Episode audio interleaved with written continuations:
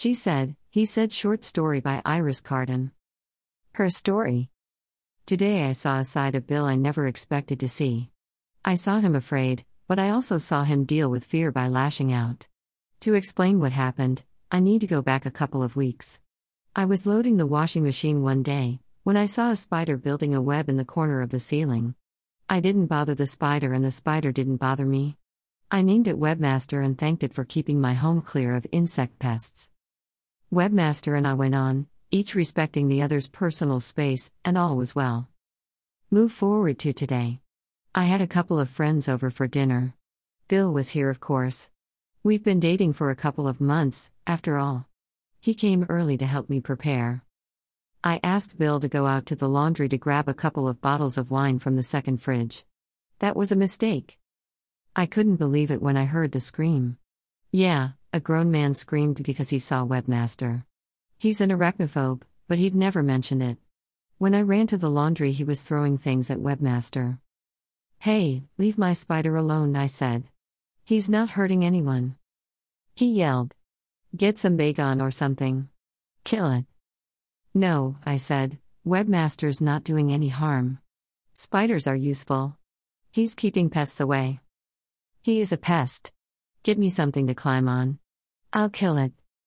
Eventually, we compromised. I would capture Webmaster and him outside. I found a jar and a small piece of cardboard.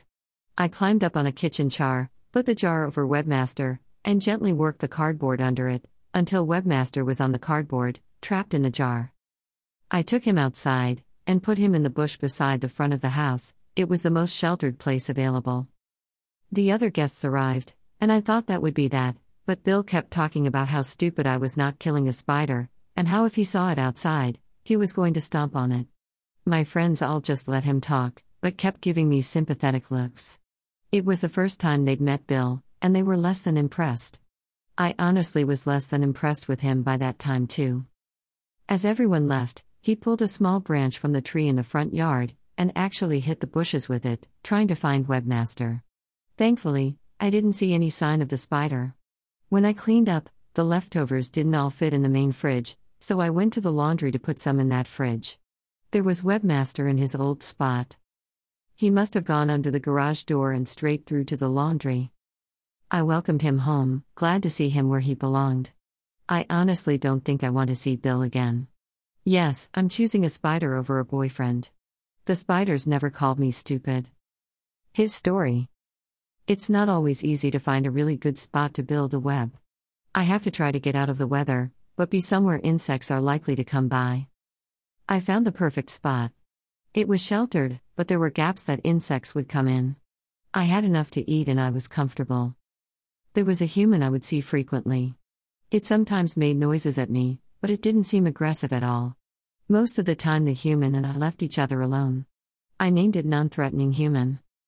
As I said, non threatening human would visit most days, but apart from making fairly mild noises at me, left me alone.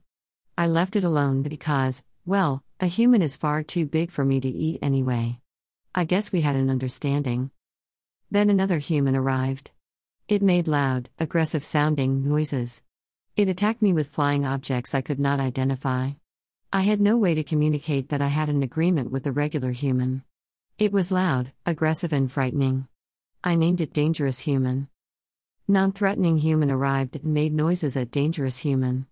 Dangerous Human made more loud noises. Non threatening human made more quiet noises. The next thing I knew, non threatening human came right up close to me. It put something over me, something I couldn't really see, but could see through. It was a kind of invisible barrier that wrapped around me.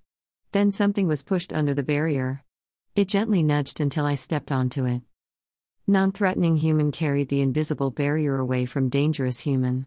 Something told me non threatening human was trying to protect me from further things being thrown at me. Non threatening human lifted the invisible barrier from me and left me among some leaves on a plant. Then both humans left me. I sat, terrified from the entire ordeal for a while, then I thought I needed to find a new place to start building a house again. I climbed around a bit and found my way back into the well sheltered area. I went a little further and discovered I was back near my web. I climbed back and settled in. A while later, non threatening human appeared again. It made the old non aggressive noises. There was no sign of dangerous human. I hope it's not coming back.